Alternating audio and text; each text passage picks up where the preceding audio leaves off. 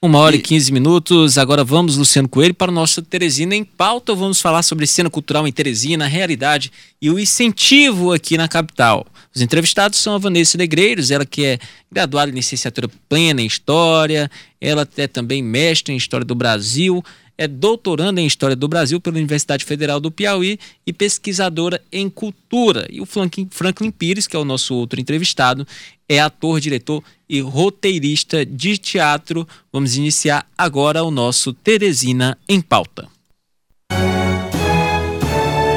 Teresina em Pauta. Vamos discutir sobre a nossa cidade, saúde, educação, segurança e muito mais a partir de agora. Oferecimento Rev, peças para toda a linha automotiva. 2107-1900.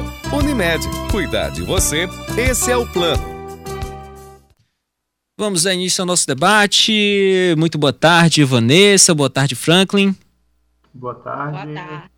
Vocês escutam direitinho? Sim. Sim.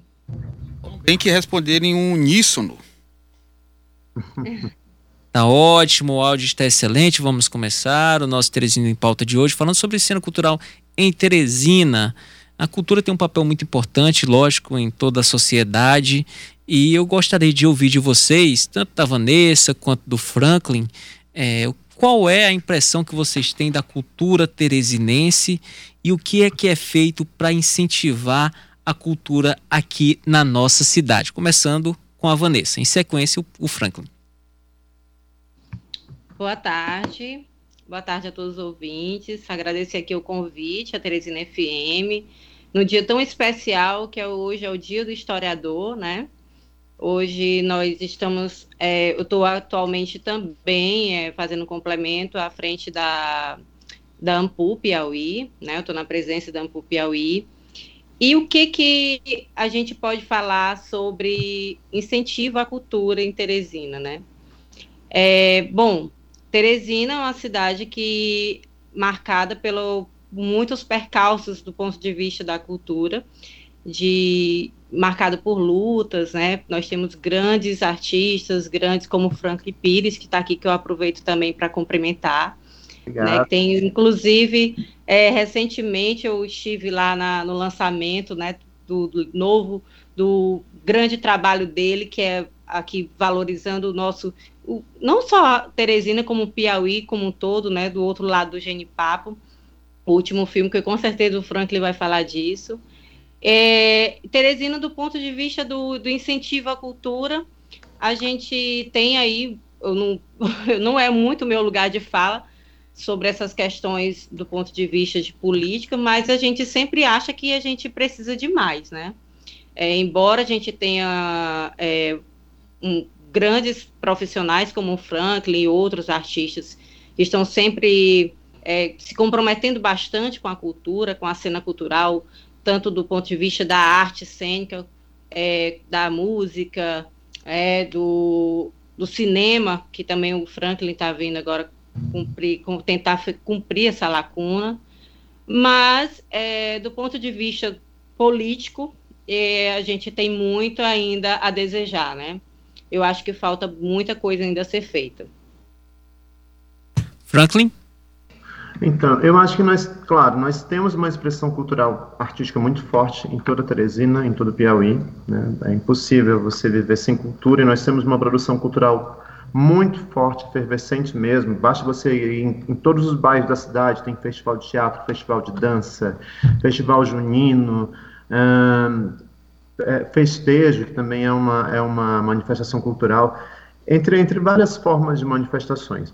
É, o, sim, eu concordo com a Vanessa, porque nós somos tímidos ainda em questão de incentivos culturais. Eu acho que o governo do estado ele tenta fazer muita coisa através do CIEC, Quero aqui também parabenizar o pessoal do governo do estado do Piauí, é, através da Secretaria de Cultura, porque tem o CIEC que ele tem funcionado muito nesses três, nesses quatro últimos anos, onde as pessoas conseguem captar é, recursos. A prefeitura, eu tenho minhas ressalvas, eu acho que não tem funcionado muito bem, os, as leis de incentivo da prefeitura há muito tempo estão paradas, não estão acontecendo. É, nós não podemos apenas justificar pela Lei Aldir Blanc, que foi uma salvação para os artistas durante a pandemia, e também eu acho que foi o maior incentivo cultural que nós tivemos nos últimos 10 anos. Acho que nunca veio tanto dinheiro para o Piauí, nunca se investiu tanto em cultura, quanto veio esse recurso da Lei Aldir Blanc, e agora com a Lei Paulo Gustavo e também com a Lei Aldir Blanc 2, acho que mais recursos vão vir para a gente produzir ainda mais. Mas eu acho que a prefeitura nem o governo do estado podem se eximir de fazer seus editais próprios, porque tem arrecadação e, e uma parte dessa arrecadação tem que ir para a cultura. E isso só é feito através de edital para possibilitar que todos os artistas possam concorrer de forma igualitária. Pelo menos assim, entre aspas, igualitariamente, todo mundo está concorrendo. Os critérios de seleção a gente nunca sabe, é, a gente fica torcendo para ser contemplado, mas eu acho que ainda falta muito isso. Agora, um outro ponto importantíssimo que poucos artistas estão se, se conectando ou percebendo, e a gente vai vendo isso depois que a gente tem o produto feito, é como é que eu vou divulgar isso tudo? A gente se preocupa muito em produzir, mas e depois que está produzido? Tipo, eu realmente estreiei meu filme agora, da Batalha de Genipapo, é, foi um sucesso na estreia, mas e depois? Para onde vai esse filme? Qual a carreira ele vai ter? O que, que ele vai fazer? A minha peça de teatro está pronta? Para onde é que eu vou levar? O meu livro ele está pronto? Como é que eu vou levar para a livraria? Isso é muito interessante a gente entender. Eu estou citando isso porque eu, ontem na internet teve um caso é, da atriz Mariana Xavier, do Rio de Janeiro, que vem com uma peça de teatro amanhã. E ela disponibilizou 450 ingressos de graça para assistirem a peça dela. E os ingressos estão encalhados na bilheteria. É a falta de divulgação, pegar. né? Falta de divulgação. Então, assim, eu acho que é justamente um ponto importante para a gente questionar hoje na cultura é, teresinense e piauiense é a divulgação. Eu acho que nós estamos produzindo muito, como a Lei de Blanc, produzimos muita coisa, mas quem é que sabe o que está sendo feito? Onde é que está sendo divulgado? Quais são as estratégias para a divulgação? Falta isso para o produtor e para o artista piauiense entender que é muito importante hoje ser visto. Quem estuda comunicação sabe que quem não é visto não é lembrado. E a gente precisa entender disso também para divulgar o nosso trabalho. E aí ter público. Eu vou dar aqui é. meu boa tarde, é, Luciano Coelho. Boa tarde a Vanessa, boa tarde ao Frank. O Frank é jornalista, ele sabe do que, que ele está falando e ele também está dentro da cultura, ele sabe as dificuldades para produzir, para divulgar e para distribuir. É, aí vocês falavam agora há pouco, da, o Eduardo perguntou sobre incentivos, né? Eu me lembrei da famosa lei Rouanet, que deu aquela confusão todinha. Aí nós temos aqui a Arimatea título, né? mas a gente viu que por conta da pandemia, é, primeiro que parou foi esse, setor, né? Então parou que tinha de cinema, teatro, música, é, isso foi o primeiro a parar, shows, e agora estamos aqui num processo de retomada, mas com muitas dificuldades. O Frank já produziu alguns filmes e peças de teatro também. Ele também é, é, é roteirista, é produtor, é o ator, é o cantor, é o diretor. Ainda tem o nome nos caracteres. É, e aí eu, eu questionaria vocês, como é que vocês avaliam esse cenário da nossa cultura local? Aqui, como o Frank falou, tem a produção, aí você vai ter que correr atrás para fazer, mas depois você vai ter que ter onde exibir, como é que você vai monetizar isso, e quem não é amigo do rei também não é contemplado, mesmo tendo lei de incentivos que apresentam-se os projetos, mas nunca quase nunca são aprovados ou são aprovados somente para alguns. A, a Vanessa, é, por favor. É, ô Luciano, um prazer estar é, tá aqui conversando com vocês, novamente enfatizando isso, é, com você e com o Eduardo. Olha, você tocou aí é, na questão da pandemia. Eu vou falar agora como historiadora. Ah, as questões relacionadas à cultura em Teresina, elas são questões que são, é, pode dizer assim, que vem de décadas. Sempre foram desafiadoras. É, eu vou colocar aqui o, dois, dois pontos. Primeiro, eu vou colocar um ponto em relação ao trabalho que eu desenvolvi no mestrado, que resultou no livro Em Busca da Geração Perdida, onde eu falo de uma Teresina do ponto de vista da cultura escrita, né? Os desafios que eram para os estudantes é, e professores, jovens escritores, né, quando não tinham lugares, ocupavam espaços dentro de um universo, digamos assim, elitizado, de conseguirem divulgarem seus trabalhos, né? Então você pega uma Teresina que você agora no, no doutorado estou pesquisando teatro e como é difícil pesquisar teatro em Teresina. É, Para você ter uma ideia, você vê como é, a, a, coisa é bem complicada, do ponto de vista do pesquisador, até mesmo para a questão de arquivos, de, de da, da, cultura mesmo, do, do, ponto de vista de, da organização do, do, do material. É, nos anos 50, Teresina estava completando seu primeiro centenário. Né? Nós tínhamos aqui um teatro 4 de setembro, colocando a nossa principal casa de espetáculos, fechada. Né? E aí a Teresina ia fazer 100 anos, em agosto de 1952, né? Passa uma, uma caravana aqui do Rio de Janeiro, que é a caravana do Teatro do Estudante no Brasil, em fevereiro, seis meses antes do, de Teresina completar 100 anos. E aí o, o Pascoal Carlos Magno, que era o, o, o, dramaturgo que estava encabeçando a, a, a, passagem da caravana pelo, pelo estado do, do pela região, toda a região norte e nordeste do Brasil, perguntam para ele como é que é a situação do teatro em Teresina, no Piauí. E ele disse que aqui não tinha teatro, né? Aqui não tinha, do ponto de vista da estrutura física, do espaço físico, e aí os artistas dos anos 60, dos anos 70, começam a empreender uma série de, de, de feitos, de, de, de, de ações para que o teatro pudesse acontecer. No governo Alberto Silva, nos anos 70, a gente tem uma, uma expansão disso, né?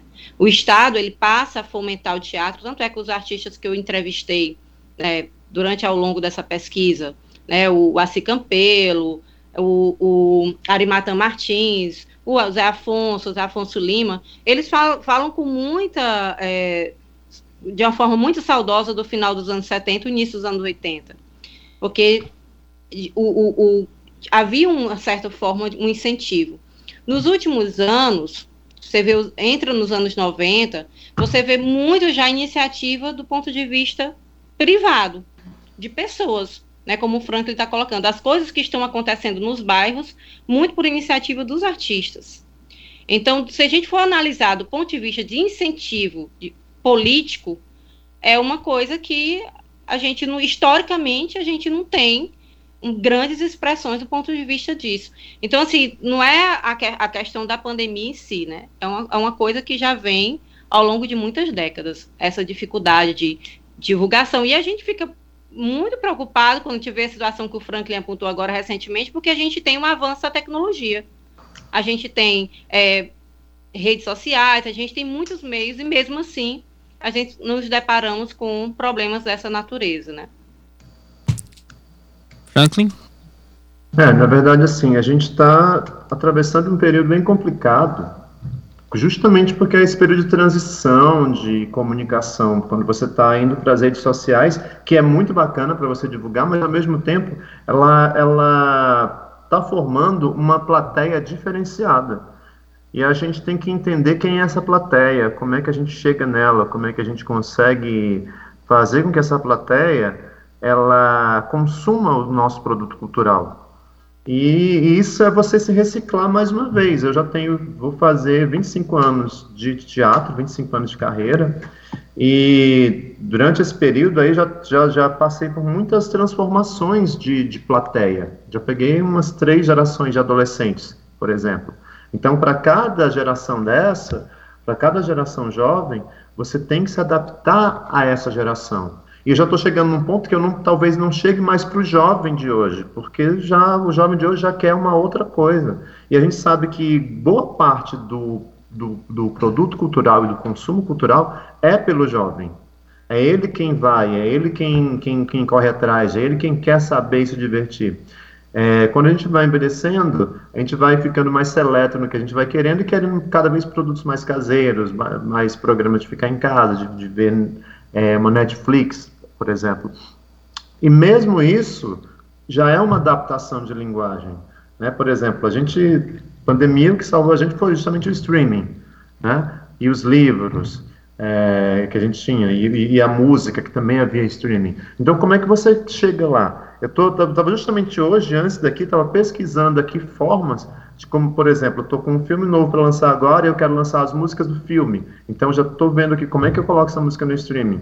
É, o meu filme, por exemplo, como é que eu vou botar ele também depois nas plataformas? Porque não adianta você fazer um produto para você lançar no cinema, que é muito caro. Para a gente aqui, às, vezes as pessoas não imaginam como é caro você lançar no cinema, é mais um status de lançamento do que um, uma, uma, coisa de retorno financeiro. Retorno financeiro não existe. O lançar um filme no cinema, como eu lancei agora, é muito mais por, por, um status mesmo, de você colocar na tela grande, ver aquela premiere, todo mundo falando, e é muito legal para uma estreia, mas não dá para a gente manter, por exemplo, uma semana, duas semanas um filme no cinema. Não com os acordos que os administradores e donos do cinema estão querendo fazer com o artista local. Dessa forma não dá.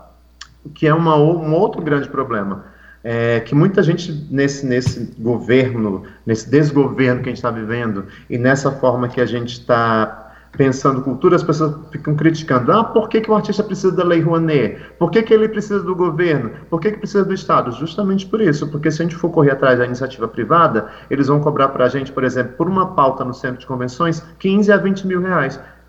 Eu não vou ter público para pagar uma pauta no centro de convenções. Então eu não vou poder levar minha peça para lá se não for via incentivo do Estado. Aí é a então, questão de trabalhar pela causa, né, Frank? Aí ainda tem a história do incentivo, você depende de quem tem padrinho, né? De, do que, de quem indica. Agora, a, a questão é. é que durante o período eleitoral, a gente tem um negócio chamado pão e circo, né? Estão correndo muito mais atrás do pão e esquecendo o circo. E nessa história do circo, a cultura, se ela for oferecida, tem público para isso. Agora, tem sido cada vez mais caro, né? Eu vou pedir para a Vanessa e para o um Franklin esperarem um pouquinho aí, porque a gente vai ter que fazer um intervalo comercial. Voltamos já já, viu? Três minutinhos a gente volta e continua aqui o nosso debate. Voltamos com o JT2 e, claro, dando continuidade ao Teresina em Pauta. Estamos falando sobre cultura aqui na nossa cidade, em Teresina, entrevistando a Vanessa Negreiros, que é doutoranda em História do Brasil pela Universidade Federal do Piauí, também pesquisadora é, de arte e cultura, juntamente com Franklin Pires, que é ator, diretor e roteirista de teatro. É, Luciano, você é, estava é, concluindo um raciocínio no bloco passado, por favor. É, eu queria só falar da oferta da cultura o que, que é música, o que, que é teatro, o que, que é show, que muita gente diz que a população não gosta, por exemplo, de música erudita. Se você colocar uma banda lá na rua, uma orquestra tocando, vai lotar. E as pessoas gostam sim. O público consome. Eu Se sou... ofertar, vai ser consumido. Claro, agora tem pouca oferta.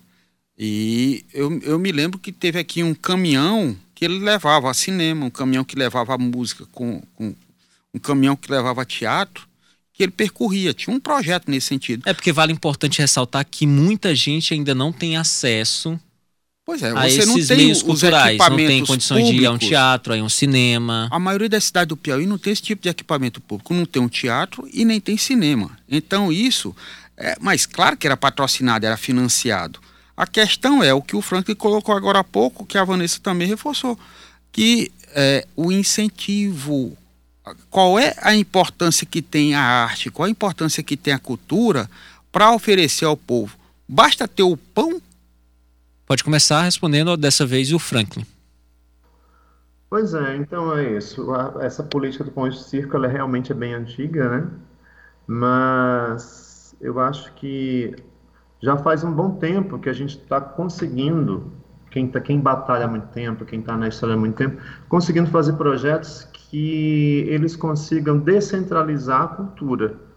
É, eu mesmo trabalhei nesse projeto que você falou, que era o Cine Cajuí, que era um projeto de cinema que, que ele percorria o interior do estado, a gente levava teatro também e tudo mais. Agora mesmo eu aprovei pelo CIEC um outro projeto também, que é para levar teatro, música erudita e cinema pelo, pelo por algumas regiões do, do Piauí. É claro que assim são projetos pequenos e tímidos ainda, porque assim você não vai levar uma orquestra, não dá. Não vai levar um aparato, cinema, não, você vai levar aos poucos, com os aparelhos que você consegue levar para as comunidades mais carentes. Porque se a gente pensa que Teresina é carente, eu que já viajei muito pelo Piauí, já vi, existem lugares mais carentes ainda, aqueles municípios com menos de 20 mil habitantes, que às vezes só tem realmente aquela coisa de cinema, que é só a pracinha da igreja, realmente só existe aquilo ali e uma quadra poliesportiva. Então essas pessoas, é, o que você estava falando agora, Luciano, sobre a questão da música erudita, é verdade. Não é que as pessoas não gostem, elas não conhecem. Se elas não conhecem, elas não vão poder consumir. Porque eu tenho certeza, por exemplo, tem aqui a maior cantora lírica do Piauí para mim é a Gislaine Daniele a cantora perfeita, maravilhosa. Tenho certeza que se eu levo a Gislaine para uma praça pública, para ela cantar uma área, cantar uma ópera, ela vai emocionar as pessoas de qualquer região do Piauí, seja no Dirceu, seja numa, num povoado de. É como o povoado que eu gravei agora, o, o, o nosso filme Terra Querida, que foi povoado de cabeceiras, não foi nem na cidade de cabeceiras, foi um povoado dentro da cidade. Então, assim, vai emocionar, porque as pessoas elas, elas, elas gostam. E, e, e, outra coisa, a arte, ela, o grande poder da arte é tocar as pessoas. Ela toca as pessoas nos lugares mais escondidos da alma. Então, assim, às vezes a gente só não sabe. Por isso que muita gente odeia a arte, porque ela realmente sensibiliza as pessoas e faz as pessoas pensarem. Vanessa? É, exatamente. Ó, essa política do pão e circo é tão antiga, né, que os romanos implantaram, elas são muito, elas atendem muito às expectativas dos, dos políticos, dos governantes, das pessoas que exercem o poder em nome do Estado. Só que as pessoas, por outro lado, elas precisam disso. Nós precisamos de arte, nós precisamos de cultura. É. Então, há uma, uma questão, ah, porque, voltando de novo para a questão do, do, do, financiamento. Gente, é preciso a gente não a gente estar tá atento que a, os empresários, a, o que é financiamento privado, vai atender um segmento, vai atender aquilo que dá lucro, e nem sempre aquilo que dá lucro é aquilo que a população precisa ter acesso e precisa ter conhecimento. Então a gente, nós, nós precisamos muito. Eu enfatizei nas falas anteriores as iniciativas pessoais, porque é uma coisa que eu, quando eu vou conversar com um artistas local e, e aí eu também preciso é, mencionar aqui, aproveitar para falar que nós temos é, dois programas de, de pós-graduação. Né? Um deles, o mais antigo, é o da Universidade Federal, qual eu faço parte, né, que tem a linha de pesquisa História, Arte e Cultura, e muitos trabalhos de grandes pesquisadores saem de lá, tanto explorando a questão da música, da arte, do cinema, né, da, da, cultura de uma maneira geral, da cultura escrita, é, e que o, o, também a UESP agora, com a professora Cristiana Costa, também tem um programa de sociedade e cultura, em que a gente quer dar visibilidade a muita coisa que vem acontecendo do ponto de vista histórico e cultural daqui da cidade, e, e que a gente precisa realmente de estar de, de tá amparado pelo, pelo Estado para poder dar visibilidade a esses trabalhos. Vanessa, então, oi. você como pesquisadora, é, qual é o perfil de consumo do teresinense? Qual o perfil de consumo de cultura do teresinense? Olha, é muito complicado eu te falar assim do perfil de, de consumo, né? Porque eu não, eu não, é um trabalho que é, é uma, uma situação que é muito ampla e, e, nossos trabalhos acadêmicos eles são mais delimitados, mas colocando de uma maneira geral, vendo como cidadã teresinense, além de pesquisadora, eu, o, o consumo é aquilo que é o popular, é aquilo que chega até a massa, né? É, recentemente, eu, ano passado, ano retrasado, primeiro ano do doutorado, eu paguei uma disciplina no, no programa de, da Universidade Federal do Rio de Janeiro, né? E aí eu tive contato com alguns pesquisadores de vários, de vários estados do Brasil, do grupo de pesquisa de teatro, e Teresina, como uma capital ainda com áreas, digamos assim, eu espero não ser mal interpretada, mas bem, digamos assim, mais provincianos, a, a, a cultura que as pessoas consomem aquilo que chega. O que a rádio toca, o que faz sucesso. É, você vai ver um show como esse que aconteceu na véspera de feriado, você lota, né? E por um lado, você vê aí um artista colocando ingressos gratuitamente e você não vê a procura. Aí tudo acaba gerando, tocando na questão que o Franklin colocou em termos de divulgação, em termos que a gente precisa. E aí é um trabalho, gente, que a gente, por exemplo, como é a, vou colocar um ponto agora aqui, nação. Como é que o Brasil ficou independente, é, virou república no final do século XIX, mas você entra até meados dos anos 30, dos anos 40, você não tem um pertencimento de Brasil, Estado-nação. Como é que se foi consolidando a ideia de que eu sou brasileiro, você é brasileiro, eu me identifico com você porque você também é brasileiro? Porque o Estado operacionalizou aquilo ali dentro das escolas. É através da atividade pedagógica. Então, é, com iniciativas, por exemplo, da Era Vargas, de formar o, todo mundo deve lembrar de um tempo em que se tinha que cantar o hino antes de começar o hino nacional, antes de começar as aulas. Né? Então, através da atividade pedagógica, é que a gente vai, é, através do, das ações do Estado, é que a gente vai pensando numa coletividade. Então, pensar no coletivo hoje, século XXI, já é uma coisa mais complicada, porque nós não temos uma identidade una, nós não temos um, um como fazer um mapeamento do público, porque são, é um público muito heterogêneo. Né? Então, a gente precisa é, voltar para as atividades pedagógicas, incentivar isso dentro das escolas, o Estado, a, a, o Franklin colocou aqui, o governo do Estado, a, ainda a gente ainda vê um esforço nisso, né, algumas iniciativas da, da Secretaria de Cultura, mas do ponto de vista da Prefeitura, sobretudo nos últimos anos, não temos visto, né? Então, é, são, são, são pautas bem amplas. Eu estou aqui, eu vou e acabo não, não conseguindo fechar uma ideia, mas eu espero que tenha ficado assim um pouco claro nesse sentido de que é um público heterogêneo, é muito complicado fazer um mapeamento do ponto de vista o que que o, o teresinense consome. A gente consome, do ponto de vista geral, aquilo que chega até ele, aquilo que é a moda, aquilo que que as rádios colocam, aquilo que a internet está colocando, principalmente. Aquilo que é proposto. Aquilo que é proposto. Então, para a gente poder é, ter uma, uma, um povo que se identifique mais com a arte, o Luciano colocou, se você colocar uma música erudita numa praça, vai ter público, né? É, eu precisa, novamente, eu vou aproveitar aqui esse espaço de, de que as, as autoridades, as pessoas que é, cuidam do Estado, cuidam da cidade, é realmente a oferta, né? É, eu queria perguntar para o Franklin agora, especificamente, infelizmente o nosso tempo é curto, a gente tem ainda 10 minutos. Eu gostaria que ele falasse um pouco sobre a carreira dele, falasse quais são os trabalhos mais marcantes, os trabalhos atuais e o que, que ele pensa de trabalho para o futuro. Bem, resumir essa carreira em 10 minutos, 25 anos. Bem, vamos lá. 10 é... minutos não, você tem menos tem que menos. Isso.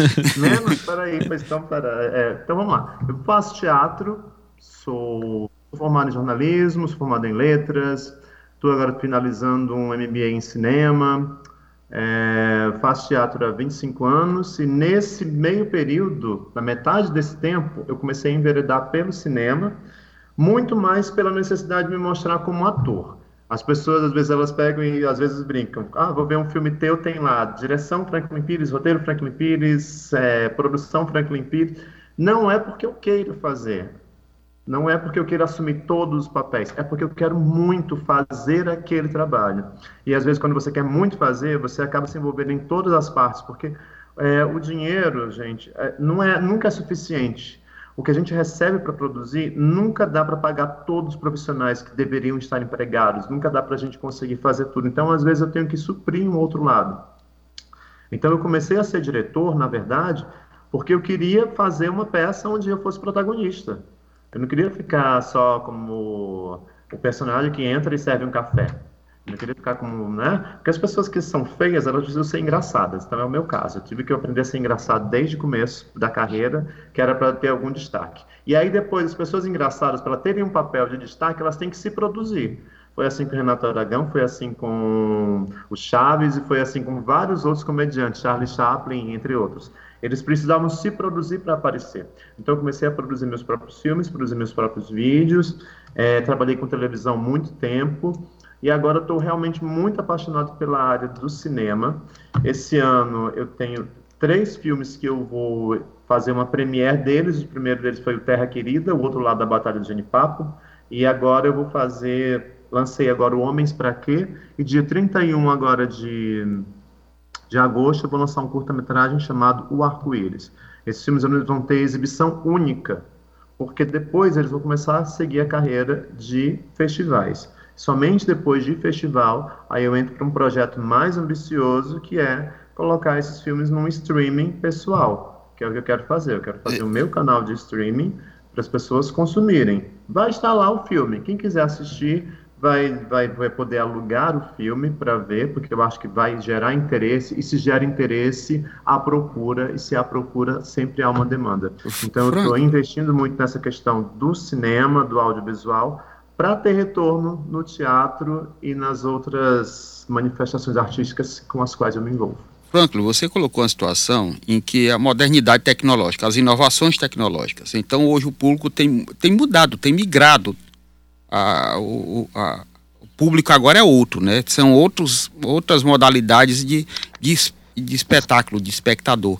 Então, muita gente está consumindo aí o que salvou, como você disse, o que salvou o, o artista durante a pandemia foi a, as lives, o stream. E agora nós vimos que o consumidor está cada vez mais acomodado, ele quer assistir na tela do computador, na, na, no celular, no smartphone. E aí tem que se voltar tudo o que se fazia para esse tipo de plataforma e já é um outro custo, é uma, uma outra logística, uma outra, outra operacional. Como é que vocês têm se virado com isso? Porque senão cada vez você vai ter menos gente no cinema, você vai ter menos gente lá no teatro, você vai ter menos gente, porque está tudo na palma da mão. E aí, você além de fazer o espetáculo ou oferecer a arte nessa modalidade, nessa plataforma, você tem que pensar na forma de monetizar isso, que é o que você está batendo cabeça no momento, né? Então, eu, eu, ouvi você e ouvi a Vanessa de como é que está essa modernidade com relação à oferta e à procura da, da cultura. É, a gente tem que se adaptar, é o que eu estava falando, se adaptar sempre a essas novas linguagens. O grande receio que eu tenho é uma coisa que o Felipe Neto é, colocou um dia desses, que é a loucura dessa geração que hoje em dia não consegue mais assistir um filme inteiro. Tem gente já que já diz, eu não consigo ver um filme, não vejo um filme. Antigamente, as pessoas, é, os jovens diziam, eu não consigo ler um livro. Hoje a geração diz, eu não consigo ver um filme. Por quê? É uma geração que ela está tão acostumada com o TikTok, com o Quai e com vídeos de dois minutos no máximo, que e, e, o, e, o próprio, e essas próprias plataformas, por exemplo, o Quai já está lançando novelas de capítulos de dois minutos. Então, assim, é uma adaptação muito grande da linguagem. E, por outro lado, é, as gigantes do streaming, como a HBO e Netflix, estão contratando autores nacionais para desenvolverem novelas para os streamings, porque a novela é a grande paixão brasileira.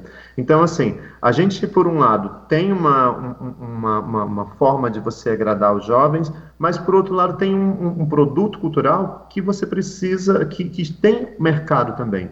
Então, o que eu acho é, a gente precisa aprender a dominar essas mídias, a entender como é que elas funcionam, a, a, a tentar trabalhar isso. Agora, no, no filme Homens para Quê, por exemplo, é, a gente divulgou muito fazendo reels, fazendo vídeos curtos, fazendo vídeos é, de acordo com a linguagem do público que eu queria alcançar. Então, eu divulguei esse filme e dava alguns drops, algumas, algumas partes dos filmes, como se fosse conteúdo para o Instagram, como se fosse conteúdo para o Quai, como se fosse conteúdo para o TikTok. E por aí vai, você precisa saber atrair o público dessa forma. Agora, eu, pegando aqui a fala, é, isso é muito preocupante em relação ao teatro, né, Franklin? E Sim. colegas, amigos aí, Eduardo Costa e o Luciano Coelho. Porque não existe teatro sem o público.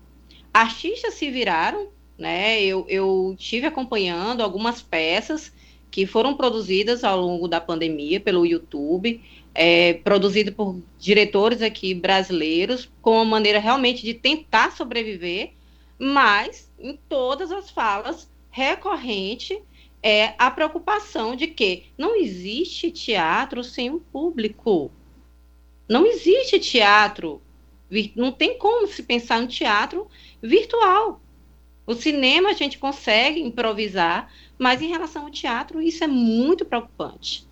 Né? É como professor, a gente realmente é uma dificuldade que a gente vê. Eu, como professora do curso de História, eu tenho alunos que ingressam na universidade para fazer o curso de História que não gostam de ler.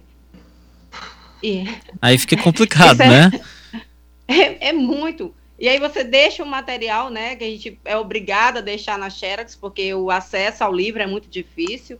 É, eu, eu tenho aqui, eu até mostro aqui para vocês o meu Em Busca da Geração Perdida aqui, falando de uma época em que a, as notícias em Teresina demoravam dois meses para chegar, né? E os jovens H. Dobal, o Rego de Carvalho, Manuel Paulo Nunes, que são os personagens principais aqui do meu livro, eles trocavam, um comprava o almanaque do Rio de Janeiro, o outro comprava do Rio, ou de São Paulo, o outro comprava do sul, da região de Santa Catarina, Paraná, e eles trocavam entre si para poder saber o que está acontecendo no Brasil. E eles escreviam, as, eh, eh, faziam as manifestações artísticas, copiavam no caderno e ia de jornal em jornal pedir uma publicação e aí você um, parte as minhas principais fontes de pesquisa é a pesquisa hemerográfica, é ir ao jornal e ir lá buscar as colunas literárias que hoje é uma coisa que você procurar um, um, jovem de 11, 12, 13, 14 anos com a coluna literária, buscar uma coluna literária escrita por um jovem, você não encontra, né? O doutor Paulo Nunes, é, aos 89 anos, quando eu encontrei um texto, um, um, soneto que ele escreveu quando tinha 11 anos de idade no Liceu Piauiense, ele, ele, ele ficou muito emocionado, né? Então, é uma, uma coisa que daqui a uns há, há, décadas a gente não vai ver dessa geração que a gente tem hoje, infelizmente. Lógico, a gente tem outras linguagens, como o Franklin está apontando. Mas é, algumas questões a gente precisa é, pensar do ponto de vista artístico, é, e aí eu volto novamente a, a falar em relação ao poder público, de como é que nós vamos manter algumas tradições, né?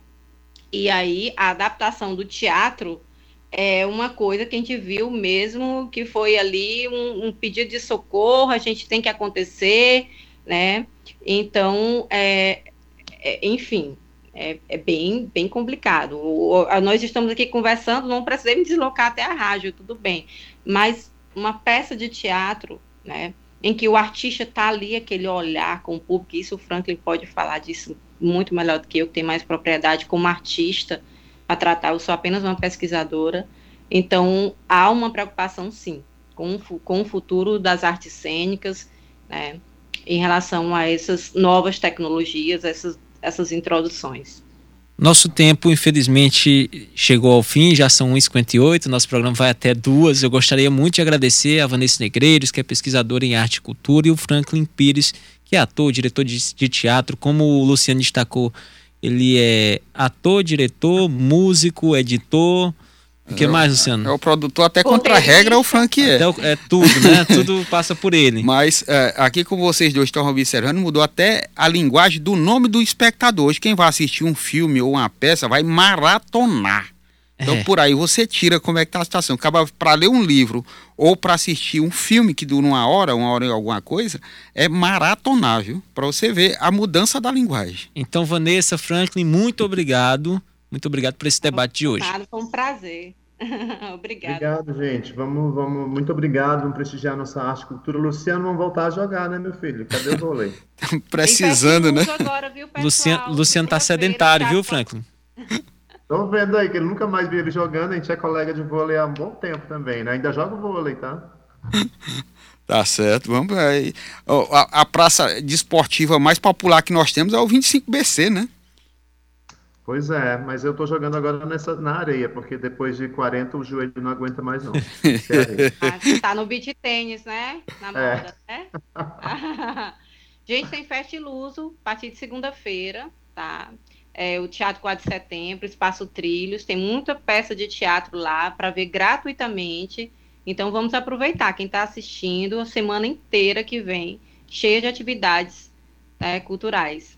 Nem precisa maratonar, né, Vanessa?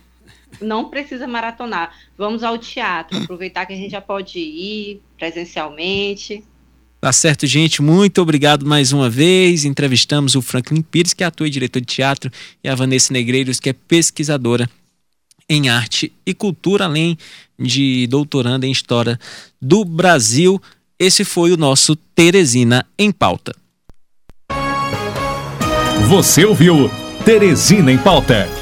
Oferecimento REV, peças para toda linha automotiva. 2107-1900. Unimed, cuidar de você, esse é o plano.